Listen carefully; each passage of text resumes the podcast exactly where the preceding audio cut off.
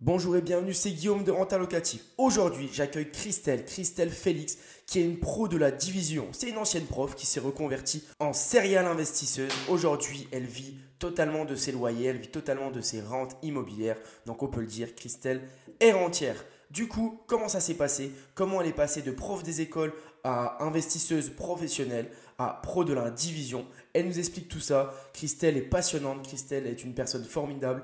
J'ai adoré échanger avec elle, donc j'espère que vous allez adorer écouter ces deux parties de podcast. La première partie, on va un peu parler de son parcours, un peu parler de tout ce qu'elle a actuellement. Et la deuxième, ce sera plus poussé sur la fiscalité. Donc voilà, j'espère que vous allez aimer ce podcast. Si, c'est le cas, bah, vous pouvez laisser une petite note 5 étoiles ou un peu moins également, et laisser un petit commentaire. Donc on se retrouve tout de suite pour le début du podcast. On démarre tout de suite dans le sujet, pas d'intro, rien du tout. Christelle nous parle directement de son premier investissement. À tout de suite. Je ne trouvais pas d'immeuble idéalement placé, puisque j'avais une cible précise euh, d'étudiants. Hein. Je voulais faire que de la location meublée pour étudiants.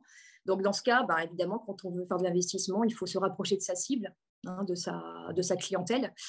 Et euh, alors, euh, c'est un agent immobilier qui m'a montré une maison du doigt en me disant bah, Tu vois ton immeuble, Christelle, c'est la maison que tu vois là. Tu vas la transformer en immeuble et tu vas en faire sept appartements. Tout simplement. Et j'ai dit Bingo, on y va. Ouais, parce que se lancer en premier achat sur la division, euh, sur une division de plusieurs appartements, c'était combien d'appartements ton, ton, premier, ton premier investissement? Sept. Sept appartements, le premier, le tout premier. Donc là, direct. Ça t'a pas fait peur du tout que directement tu t'es dit euh, grâce à voilà, cet agent immobilier, euh, euh, je connais rien à l'investissement, je vois une maison, mais j'en fais cet appartement. C'est tout à fait ça, tu vois. Franchement, j'ai pas eu peur. En fait, puisque tu délègues la partie travaux, hein, de toute façon, mm. donc ça, ça me fait pas peur. Et je, fais, je suis quelqu'un qui fait confiance aux professionnels. Donc, je n'ai donc j'ai pas eu de souci à suivre l'agent immobilier et à chercher, par contre, un professionnel hyper compétent pour me suivre sur le chantier. Là, par contre, oui. Et puis, euh, eh bien, euh, se former en FISCA pour optimiser aussi mon projet. Ça, c'était le nerf de la guerre. Hein. bien maîtriser sa FISCA pour qu'il pour qu'il reste suffisamment de cash flow pour en vivre. Parce que mon objectif, c'était de remplacer mon salaire de prof des écoles par le cash flow net de charges et d'impôts. Donc, il ne faut pas, se tromper, il ne faut pas se planter de fiscalité. Oui, bien sûr. Et comment ça se passe euh, quand tu es dans, dans, ce premier projet, la première fois que tu investis dans l'immobilier est-ce que tu as mis un apport? Est-ce que, euh, directement tu as, euh, réussi à faire un business plan bien concret auprès de la banque et tu es arrivé avec le projet bien présenté en lui expliquant combien de cash flow ça allait te rapporter, etc. Ou toi, tu as mis un gros apport, tu ne savais pas du tout, tu as emprunté sur 10-15 ans? Comment ça s'est passé? Alors, euh, alors, pour tout te dire, moi, j'ai fait, j'ai créé ma trésorerie, donc ma, trésorerie, parce qu'en fait, je, je, démarrais de zéro au tout début, au tout début. Hein. donc, à 27 ans, j'ai acheté ma première résidence principale sur Paris et euh, j'ai fait une énorme plus-value sans le savoir. Hein. Euh, c'est un truc de dingue. Donc, j'ai acheté 40 000 euros, j'ai revendu 160 000. Ah euh, six ans après, je crois, enfin, acheté en 2001, revendu en 2007 de mémoire. Donc, bref, donc, et c'est là que j'ai, bah, je me suis dit que c'était peut-être possible pour moi de m'en sortir dans la vie, tu vois. un gros billet comme ça, une lettre d'impôt. Ensuite, j'ai enchaîné sur un deuxième appartement en résidence principale. J'ai refait une plus-value. Donc là, c'était un T2. J'ai refait à peu près 40 000 de plus-value. Et donc, je suis arrivée ensuite en province, euh, on va dire 20 ans, pas 20 ans plus tard, 10 euh, ans plus tard. Eh bien, je reviens avec un projet et du cash. Donc, j'ai, oui, j'ai, mis de l'apport pour aller chercher un gros projet. Ouais, tu as mis environ. Et, donc, c'est grâce à l'apport hein, que j'ai eu le gros projet. Oui, donc tu, tu as fait le calcul, en fait, tu t'es dit, en mettant cet apport, j'aurai un cash flow qui me, qui sera de tant d'euros, de 2000 euros par exemple, pour remplacer mon salaire éventuellement, commencer à, le remplacer. Ouais, voilà, c'était ça. Exactement. Ouais, tout à fait. J'avais, j'avais 1900 euros de salaire à remplacer, mais 1900, euh, c'était 1900 brut. Hein. Donc en net, je gagnais beaucoup moins puisque je payais des impôts à l'époque. Et là, euh, en fait, mon premier projet m'a dégagé 1900 euros de cash flow net de charges et d'impôts. Donc plus que mon salaire d'instit. C'était énorme. Ouais, c'était super. Et, et, à ce moment-là, tu t'intéressais pas du tout à la fiscalité, étais, euh, ou tu t'es commencé à tu t'y es penché en commençant l'investissement et en regardant ce qui est possible de faire? J'ai commencé par étudier la FISCA, justement. Ah, as commencé C'est surtout la FISCA, ouais, ouais. C'est surtout ça. En fait, moi, je ne me suis pas formée en gestion locative, euh, en travaux, etc. Non, c'est surtout la FISCA. Les bases, ben, en fait, il faut vraiment savoir sur quelle base tu pars. Le socle doit être vraiment solide quoi, quand tu commences. D'accord.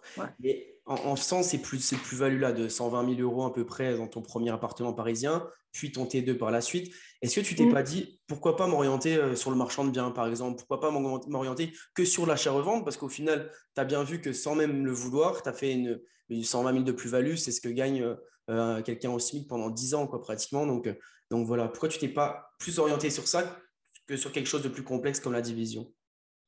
Bien, écoute, moi j'avais un projet sur le long terme. Je voulais, je voulais remplacer mon salaire, être indépendante et libre financièrement. et en, pourquoi pas après, je me dis, après, je pourrais faire autre chose. Mais d'abord, je, je, pose les bases. Je pose ma sécurité. Ma sécurité, c'est mon premier immeuble, ça me fait vivre. À partir de là, je peux faire ce que je veux, je peux jouer, je peux partir en vacances, je peux refaire un autre travail, créer un autre métier. et au moins, ça, c'est de la sécure, ça tombe tous les mois, sans rien faire, hein, c'est du passif. Hein. les locataires sont en place. Après, il y a les entrées-sorties, mais euh, c'est la location meublée à l'année, donc c'est pépère. C'est un investissement bon père de famille, quoi, dans une grande ville, euh, avec des locataires étudiants. Enfin bon, il y a un marché qui s'y prête. Donc d'abord, je pose mes bases et ensuite, je vais jouer. Mais pour moi, le marchand de biens, c'est du jeu je ne vais, pas, je vais pas jouer ma vie sur du marchand de biens. c'est beaucoup trop aléatoire. Ouais. Et cet immeuble-là, tu l'as encore actuellement? Oui, tout à fait. Tu vois, euh, il cartonne. Hein. J'augmente les loyers, j'arrête pas d'augmenter les loyers. Il est dans le même état. Hein. Tu vois, depuis 2014, il n'a pas bougé. Locataire de qualité, travaux de qualité, euh, choix de qualité, je veux dire, gestion de qualité. Ben, il n'y a pas de secret, hein, tu vois. Ouais, c'est vrai. Après, encore une fois, euh, toi, à ce moment-là, tu avais une certaine maturité déjà dans la vie et tu as pu te poser, tu as pu organiser les choses, tu t'es dit, OK, je suis quelqu'un d'organisé par ton, de par ton métier, et tu as pu, mm. euh, avant, parce que la division, forcément, euh, même pour un premier achat, ça demande quand même pas mal de démarches, pas mal de choses à ne pas négliger, parce que si on se retrouve euh, une fois face au mur, c'est un peu plus compliqué à ajuster. Et toi, tout à fait. Ouais. Et toi, avant, avant de faire cette opération, donc tu avais bien tout réfléchi, tu t'étais bien enseigné pour faire les étapes nécessaires à la division Pas, du, tout, pas du tout, J'y connaissais rien. Je me suis lancée à l'arrache. Donc, heureusement que j'avais du terrain pour les places de parking, parce que je n'étais pas au courant qu'il fallait lire le PLU, je n'étais pas au courant qu'il fallait un compteur individuel par rapport. Ah non, mais je me suis lancée. Euh, j'ai vraiment étudié que la FISCA, mais pas le côté technique. Donc, heureusement que tout s'est bien goupillé. Euh, alors, on peut dire que j'ai eu de la chance, mais euh, bon, écoute, euh, il y a eu un peu de boulot aussi en amont, il y a eu des recherches de biens, voilà. Et comment ça se passe? Alors, tu signes le compromis, tu fais ton apport auprès de la banque, la banque te fait le crédit. Qu'est-ce qui se passe? Tu as les clés, le premier, tu as les clés de, l'acte authentique. Qu'est-ce qui se passe à ce même pas, Et même pas, ouais, tu vas halluciner. Hein. Donc, j'ai trouvé mon artisan, voilà, donc déjà. J'ai choisi l'artisan qui, euh, avec qui j'aurais avec qui j'allais travailler. Euh, lui aussi, s'est formé, il s'est formé sur la division avec moi parce qu'il n'y connaissait rien. Mais tu vois, comme quoi, je veux dire, euh, tout est possible dans la vie. On peut tout apprendre à n'importe quel moment de sa vie. voilà, il y a des règles. Eh bien, on lit, on lit le règlement, on lit le PLU, on respecte le PLU. voilà, enfin, il fait juste respecter les étapes. Donc, c'est l'artisan qui m'a fait ma DP. C'est lui qui m'a fait les plans. Donc, il m'a tout fait. Hein. Il m'a vraiment. Euh, donc, tu vois, je n'y connaissais rien, mais tu délègues. donc, sur ce point-là, ensuite, pour aller chercher les clés, il y a, malheureusement, j'ai acheté, euh, j'ai lâché 215 euh, 000 euros pour le prix de la maison et je suis rentrée sans les clés. Le propriétaire était en larmes chez le notaire. Il n'avait pas déménagé. Il ne savait pas qu'il fallait quitter sa maison. Donc voilà mon début d'investisseuse. Ah oui. Je, ouais, je, je, claque 215 000 sans, sans rien derrière. Et comment tu as fait?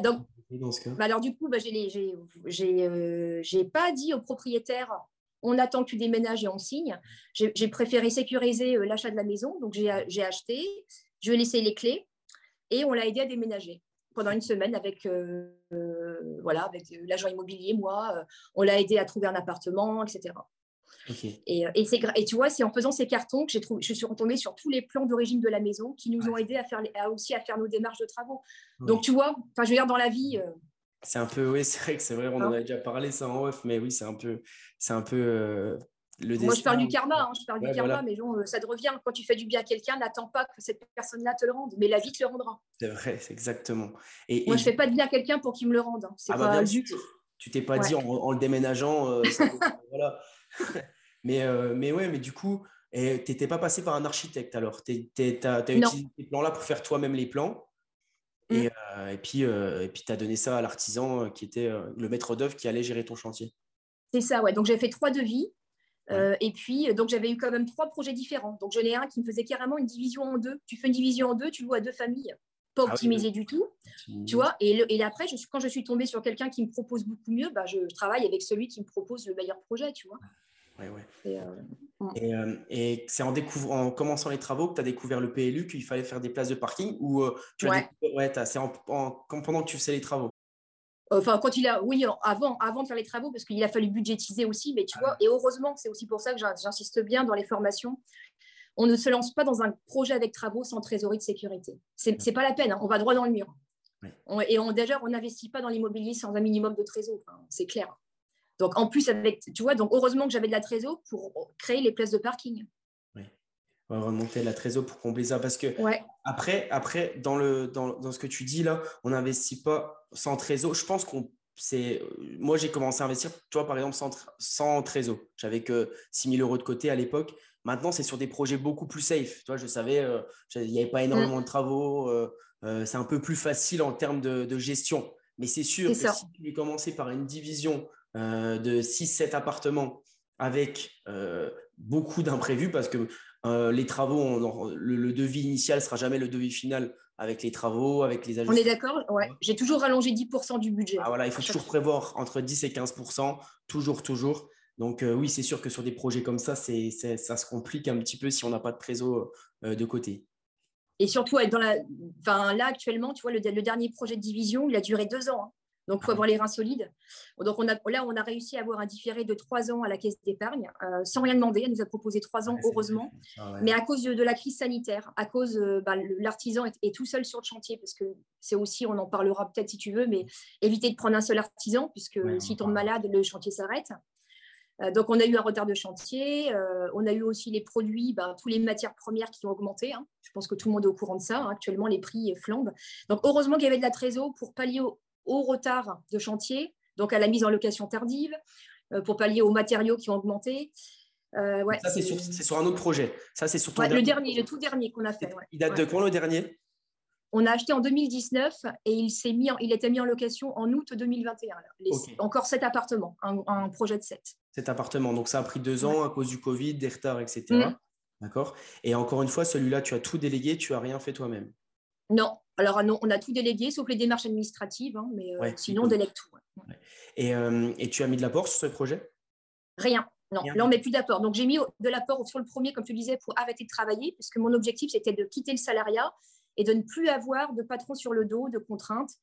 Euh, et, je, suis, et je suis ravie hein, quand je vois ce qui s'est passé là les deux dernières années. Bah, heureusement que je n'avais pas la contrainte, hein, les obligations que tout le monde a subies. Hein. Mm, Sort du masque, vaccination et tout, et tout le tralala. Donc là, euh, bah, quand tu es libre, tu choisis. donc tu n'es pas obligé de subir toutes ces obligations. Et euh, donc là, maintenant, bah, on peut continuer à investir sereinement. et j'investis en couple depuis. Voilà. Donc, on a ton premier projet, on a ton dernier projet. Et toi, tu as rencontré ton compagnon entre le premier et le deuxième projet. C'est lui qui t'a motivé à investir, bah, à continuer à investir. J'avais entendu que tu avais dit ça, que toi, tu étais motivé et puis euh, lui, t'a convaincu à, continuer. Ouais, ouais. Bah, c'est bien parce que grâce à lui, je récupère encore du cash flow, tu vois. C'est pas mal, hein, parce que moi, j'ai plus de salaire, donc je peux plus euh, démontrer à la banque que je suis solvable. Euh, par contre, bah, lui, il a son salaire. Moi, j'ai l'expérience. J'ai le premier immeuble qui tourne, qui cartonne.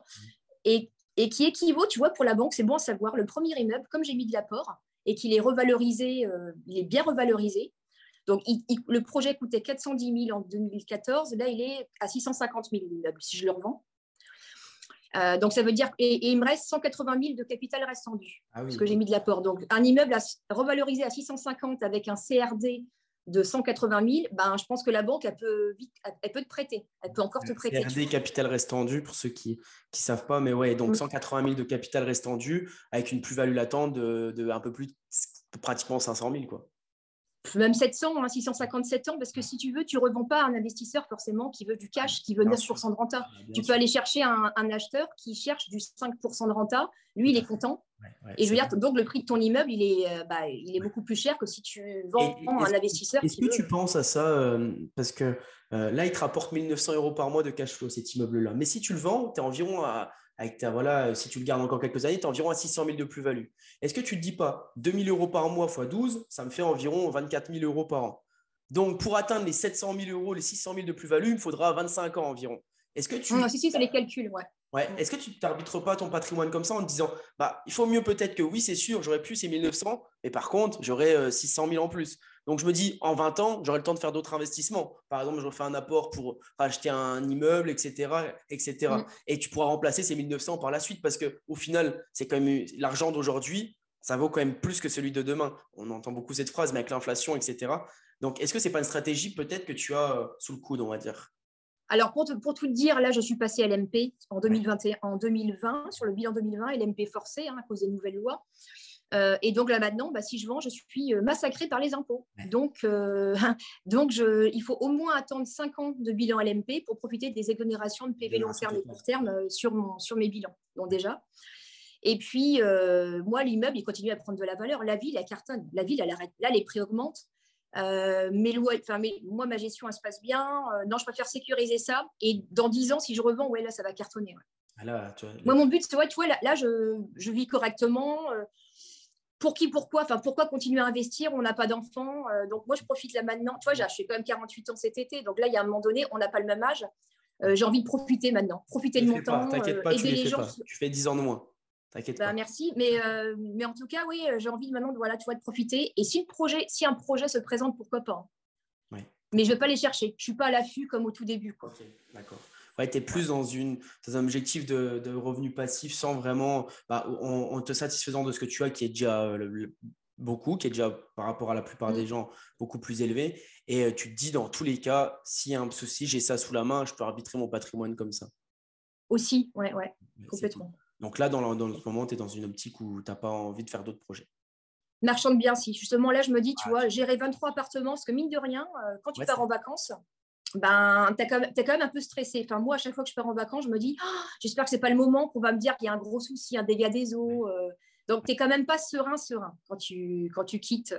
Oui, parce que tu te rends compte, au final, avec la location, c'est ce que je me suis rendu compte, c'est que c'est top, c'est super, ça te permet de, au début de lever quand même de l'argent grâce à la banque, etc., d'avoir des loyers. Et puis au bout d'un moment, tu te dis, et si, et si c'était complètement du passif et j'avais aucun locataire, mais par contre, je faisais beaucoup plus en termes de, d'achat, revente, etc. Et j'augmente ma trésor de plus en plus. Mais oui, le problème de ça, c'est que ça nécessite d'être toujours actif, d'en faire son métier, euh, quoi, au final. C'est ça, c'est ça. Alors, en location à l'année, euh, franchement, je suis, je suis tranquille. Hein. Pas embêté, ouais. Juste, ouais. Non, non. Là, j'ai le rush, on va le dire, je vais avoir mes premiers départs en juin, juillet, je reloue dans la foulée. Il y a, voilà, c'est pas. Euh, encore une fois, ça, c'est aussi, aussi, grâce à parce que tu as fait quelque chose de qualité. Tu as fait des mmh. appartements. À chaque fois, tu mets des photos, je regarde, tes appartements sont bien décorés, sont propres, sont neufs, euh, c'est bien géré, etc. Donc forcément, ça donne envie aux locataires et c'est pour ça qu'ils respectent le lieu et que tu n'as pas besoin de, le rénover après leur départ, par exemple. Ouais, c'est carrément ça. Et puis là, maintenant, je me le bouche à oreille. Donc, je ne mets plus d'annonces sur le bon coin. Donc, tu vois, c'est pas mal. Hein. Parce que qu'est-ce, que tu dirais à quelqu'un qui a peur de se lancer dans la location parce que les locataires ne payent pas? Eh bien, euh, je crois, il faudra vérifier, mais je crois que c'est quoi? C'est un pourcentage très minime hein, sur le parc locatif, ceux qui ne payent pas déjà. Donc, euh, moi, moi, je regarde le verre à moitié plein et pas le, le verre à moitié vide. Donc, euh, non, non, bah, moi, j'ai eu aucun souci, en tout cas, sur, euh, depuis 7 ans. Avec 23 appartements, je n'ai pas eu un seul impayé, pas un dégât.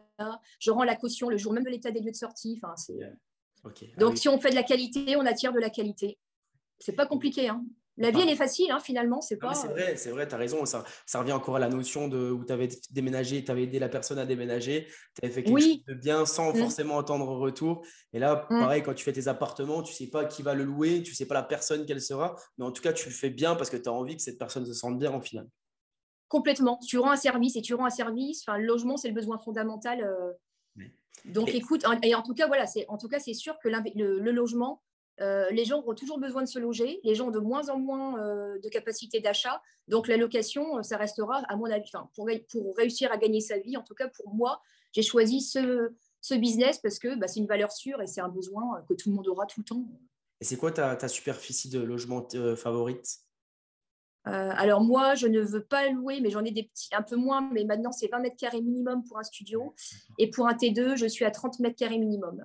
Tu as, beaucoup que des T2 et des T1 des studios? Ouais, c'est ça, je mixe T2 et T1. Super, ouais. Mm. Et ça représente quoi en termes de, budget pour toi, euh, de, meubles, etc., pour un T2 par exemple? Parce qu'ils sont bien décorés, Alors. Mm, ouais, c'est vrai. Donc au début, j'étais à 2000 par studio. Là, je monte, là, on monte en gamme, donc on est à 2005 par studio, parce qu'on fait une déco un peu, on va dire, proche du Airbnb, hein, de la location saisonnière, avec coussin, rideau, tapis. Enfin voilà, on, a, on aime bien que ce soit assez joli. Et pour les T2, on peut monter à 3000. Voilà. Parce qu'un T2, c'est juste un lit et un dressing en plus dans la chambre. Et encore, parce que le dressing, on l'a dans le studio aussi. Donc, euh, c'est un lit en plus hein, dans un T2, c'est pas. Euh, le lit, euh, le plafonnier, la petite chaise peut-être, donc c'est pas non plus. Tu as beaucoup de turnover, toi, ou pas? Bah non, justement, tu vois. C'est dingue, hein ouais. Beaucoup d'étudiants, tu prends? Je ne prends que des étudiants. Donc, dans l'annonce, je ne précise pas que c'est uniquement pour étudiants. Mais, euh, mais oui, parce que en fait, je demande la caution parentale. Je ne prends pas d'autres cautions. ma seule garantie de paiement du loyer, c'est les parents. ce sont les parents. Donc, je ne prends que de l'étudiant. Et ça me permet aussi, on va dire, de ne pas avoir de squatter parce qu'il y a quand même du turnover. Un étudiant, il ne va pas rester à vie dans un. Et puis, on est en province. En province, ils ont les moyens euh, d'avoir un, un, appartement plus grand, ils peuvent aller avoir leur maison. On n'est pas euh, dans une grande ville où les prix sont. Ah, bah oui, totalement. Chers. Totalement. Et mm. euh, donc, on a ton premier bien, c'est cet appartement. Quelques années après, ou rapidement, tu enchaînes sur un deuxième, une deuxième maison que tu divises? Oui, alors le, la deuxième maison, on l'a faite avec Erwan. Ça, c'est le premier investissement couple 2016. D'accord. Tu vois, deux ans. On s'est rencontrés en 2014 et deux ans après. Euh, Direct. Ok, cool. Ouais. Donc, un petit projet. Hein. C'était une maison de 100 mètres carrés divisée en quatre. Ok. Projet à 260 000. Bon. Plus facile? Galère. Oh là là, la galère. Ah oui, c'est le. Ok. C'est celui avec les artisans. Oh, d'accord, ok. Tu vois comme quoi, je suis tombée sur un super agent IMO qui m'a proposé euh, un projet de division de maison. Donc, on, lui a, on a voulu euh, lui, rendre l'appareil en le prenant sur le chantier parce que le gars se lançait dans le bâtiment. Il a fait une formation d'électricien. Euh, il nous a montré tous les projets qu'il avait fait pour, depuis, depuis un an et demi. Il travaillait tous. il avait sa petite boîte de rénov'. Et euh, bah, ça s'est mal passé. Hein. Alors, les travaux étaient bien faits, mais c'est qu'il ne gérait pas du tout sa trésorerie, sa compta. Euh, donc, euh, avait environ 100 000 de travaux sur celui-là. C'est ça, ouais. ouais. 100 mètres carrés, 100 000. C'est ça, tu m'avais dit, j'avais entendu. Ok, donc, donc lui, c'était un peu compliqué, il a mis du temps du coup. Bah, du coup, il a fallu que je... Ouais. Il a abandonné le chantier et tout, parce qu'il allait ailleurs pour se faire de l'argent, puisqu'il avait... Il a mangé toute la trésorerie de notre chantier dès le début, donc il a, bah, je sais pas ce qu'il, je sais pas ce qu'il faisait. Tu vois, je il n'a pas géré. Il a dû acheter, il, s'est acheté beaucoup de matériel, je pense, je ne sais pas. Tu as, récupéré cette trésor ou pas? Alors, euh, alors, tu vois, pour euh, se dépatouiller, j'ai mis un maître d'œuvre sur le chantier. Et c'est le maître d'œuvre qui a réussi. il nous a servi de médiateur. Ah, Donc, il faisait bosser l'artisan sur ses chantiers à lui pour lui faire gagner un peu d'argent. Ensuite, il le, il le ramenait sur nos chantiers où ça a pu avancer comme ça, on a avancé, avancé, et puis il nous a encore lâché euh, en tout fin de chantier, il nous, il nous a lâché avant la rentrée. Donc là, bah, j'ai fait appel à un huissier. J'ai dit, c'est pas, pas possible. Quoi. Le maître d'œuvre gère pas, l'artisan non plus. Et donc, donc euh, c'est un bon, euh, une bonne solution de faire appel à un huissier, constat d'huissier. Ça coûte 400 euros. Hein, ça vaut le coup. Et ça permet d'avoir euh, une cartouche à sortir au cas où plus tard on a une procédure judiciaire. Et c'est ce qui s'est passé un an après. Un an après, donc l'artisan devait de l'argent à l'État. L'URSSAF, bah, lui réclamait tout ce qu'il devait qu'il n'avait jamais payé. Et on a eu un mandataire judiciaire qui nous réclamait euh, la fin de chantier. Les factures non soldées, tu vois. Et le constat d'huissier a prouvé qu'on n'avait pas à payer ce qui n'avait pas été réalisé. Donc, heureusement, tu vois. Euh, enfin, bref, ah on n'y pense pas. Hein. Ah oui, en fait, à chaque fois, toi, tu as un petit, un, petit, un petit obstacle et tu te dis, euh, ah, il est trop facile cet obstacle, je vais essayer de le, le mettre un peu plus. Mais j'adore, moi en fait, moi j'aime pas la simplicité. En fait, je crois que je peux pas. J'ai pas une vie simple quand j'étais enfant et tu vois, bah, comme, voilà, bah, je suis pas encore habituée moi à, être dans, dans, le facile et le tout cuit. Mais du coup, la plupart des gens, souvent, les problèmes qu'ils ont, c'est au tout début. C'est avec le PLU, c'est avec euh, les démarches, c'est avec NJ, etc. Et toi, c'est tout ça, c'est facile, mais c'est plutôt avec les travaux. Ouais, hein, quand même, c'est vrai. Et puis, il y a l'humain, hein, la gestion de l'humain on s'améliore. Hein. On s'améliore. Et, euh. et là, tu n'as pas eu de place de parking à créer, pas eu de surprise au niveau du pays Tout le temps, tout le temps, parce qu'on investit dans la même ville. ah, toujours dans la même ville, ok, d'accord. Ouais, toujours dans Donc, c'est ce qui est intéressant, c'est comme on maîtrise le PLU, on sait qu'on doit chercher absolument une maison avec du terrain, puisque la mairie nous réclame une place par appart. Que ce soit studio ou T2, on doit une place de parking par création de logement. bah donc, la visite, les, recherches sont hyper faciles, tu vois. On ne cherche pas 36 000 maisons. Hein. Ah oui. Donc, on optimise notre temps aussi, on, on optimise tout, quoi, les rendez-vous banques. Euh. Oui, c'est vrai. Ouais. Ok. Et ce maître d'œuvre, il t'a un peu dépatouillé et puis il a réussi à. Il a, il a... Tu avais dit qu'il avait euh, un peu réduit son tarif, euh, sa petite main-d'œuvre. Et puis, Ah oui, c'est vrai, ouais, je t'avais dit ça. Ouais. Donc, normalement, un maître d'œuvre, ça prend, ça, ça prend en honoraire 10% du budget travaux. Là, comme je l'ai ajouté sur, en fin de chantier, il m'a demandé 5%. Donc, je, je lui devais 5000 euros. Voilà. Ok. Donc, ça a pris, euh, l'opération là, elle a pris combien de temps? Et là, cet immeuble, euh, normalement, la division devait se faire en six mois et mmh. ça a duré un an. Mmh. Bon, ça va encore. Ouais, ça va encore. Mais parce que on a viré, parce que j'ai dû virer le maître d'œuvre, quoi. Tu vois, à un moment donné, euh, à un moment donné, faut avoir les, faut avoir les couilles, quoi. Hein, de... Désolée d'être un peu vulgaire, mais euh, et c'est ce qu'il m'a dit le maître d'œuvre. Hein, euh. Il me dit, ouais, si tu étais un mec, tu en aurais entre les jambes. Enfin, t'en aurais. Bah, je dis, ben oui, mais à un moment donné, quand ça bosse pas correctement, ben, faut taper du poing. Hein. Obligé. Et puis dans tous les cas, c'est toujours délicat de. Et puis parce que t'as pas travaillé avec la même personne que le premier projet. Euh, mm. Et puis du coup, c'est toujours délicat de retrouver, de refaire confiance, de, de repartir sur quelqu'un. Euh, euh, c'est vraiment ça, c'est pas évident. Je, je, comprends tous les gens qui ont du mal à, à, se lancer dans les travaux. La peur de tomber sur un soit un, incompétent, un malhonnête, un escroc, un, on ne sait pas. Enfin, y a, ça peut faire peur. Ouais, ouais. C'est mm. super important de se faire un, un, réseau de qualité au niveau, au niveau des travaux. Parce qu'au final, mm. une fois que tu as ce réseau de qualité avec qui tu travailles sur plusieurs projets, euh, ça devient beaucoup plus facile et le reste dépend que de toi parce qu'au final, si euh, ça s'est bien passé sur un, deux, trois projets, ça se passera bien la plupart du temps sur les autres avec les mêmes, si c'est toujours les mêmes. Euh, donc, après, il y a des personnes qui investissent dans des villes et qui connaissent personne aussi. Donc, donc c'est un peu compliqué à trouver des gens, des gens de confiance. Mmh, bah, c'est ce qui s'est passé. Je connaissais pas du tout la ville hein, quand je suis arrivée. Donc, bah, j'ai démarché, j'ai voilà, pris au hasard sur, le, sur, euh, sur Internet. Tu vois, mon jardinier, je l'ai trouvé sur le bon coin, William. Donc, euh, c'est quelqu'un qui se mettait auto-entrepreneur à l'époque. Et puis voilà, bah, je, lui, je, lui, demande de me faire un devis. Et puis, on travaille avec lui depuis 2014. Euh, il nous fait tout, tous nos immeubles. D'accord. Ah oui, il fait tous vos immeubles depuis 2014. Ouais, donc l'entretien du jardin, on le délègue. Ok. Donc, ça, c'était le deuxième bien. T'enchaînes sur le mmh. troisième bien quelques mois, années après alors, de, en 2018, je crois. Ah oui, parce que celui-là, oui, on l'a acheté en 2016, le deuxième bien, mais il a été mis en location en 2017. Oui. Euh, donc, nous, tu vois, si tu veux, on, se lance dans la recherche d'un autre bien uniquement quand le premier est terminé. On est, tu vois, on, est quand même sécure, hein. on fait attention. Euh, euh, on ne fait pas deux projets de division en même temps, ça c'est clair. Ouais, non, non, c'est trop lourd, c'est trop lourd. Euh, et donc, on a eu ouais, le, le troisième projet, euh, c'était en 2018, du coup, ouais. Ok, 2018, pareil. Plusieurs Pareil, division, la division en 5. Projet à 315 000. Ok. Tu fais des beaux projets, tu as, quand même beaucoup d'encours euh, au final bancaire. Ah, ça commence à être pas mal. Hein. C'est vrai que je me dis là, en revalorisant, il tu... faudra calculer pour voir si on n'est pas à l'IFI. Quoi. Tu vois ce que je veux dire? Parce que les exos d'IFI, LMP, on n'y est pas encore. Parce que pour être exonéré d'IFI en LMP, il faut être en positif au niveau des bilans. Et on ah est toujours en déficit. Ah en déficit. Ouais, tu payes toujours pas d'impôt du coup Pas d'impôt, non. Toujours, ouais. Non. Même sur ton premier Non, ouais. Non, pas d'impôt. Génial. Et du coup, tu étais, toujours en LMNP euh, pendant ces projets-là, au départ? Oui, ouais, tout à fait. Et moi, mon objectif, c'était de rester LMNP jusqu'au bout. Tu vois, je voulais pas être professionnelle. Et ben, écoute, hein, Merci aux fonctionnaires euh, qui, a, qui, a réclamé euh, d'être à l'MP au niveau. Hein, tu connais les petites histoires. Euh, eh ben oui, après, oui. Et il y a un fonctionnaire qui, voulait, qui voulait être à l'MP à l'époque, il ne pouvait pas s'inscrire au RCS. Ouais, le eh bien, les, les, lois ont changé pour ce gentil monsieur, pour faire plaisir au monsieur, mais c'est bien. Donc, on y passe tous. Et ça a eu un impact sur ton business ou pas du tout, ce passage? Pas du tout, tu vois, pas du tout. Pas du tout. Pas du tout. Par contre, je me suis bien formée en fiscalité à l'MP, du coup, pour savoir euh, ce qui allait se passer pour moi. Et euh, bah, on investit au max, on continue à investir tant qu'on respecte les exonérations en fonction du chiffre d'affaires. Et on peut encore continuer, hein. on n'est pas encore. Euh...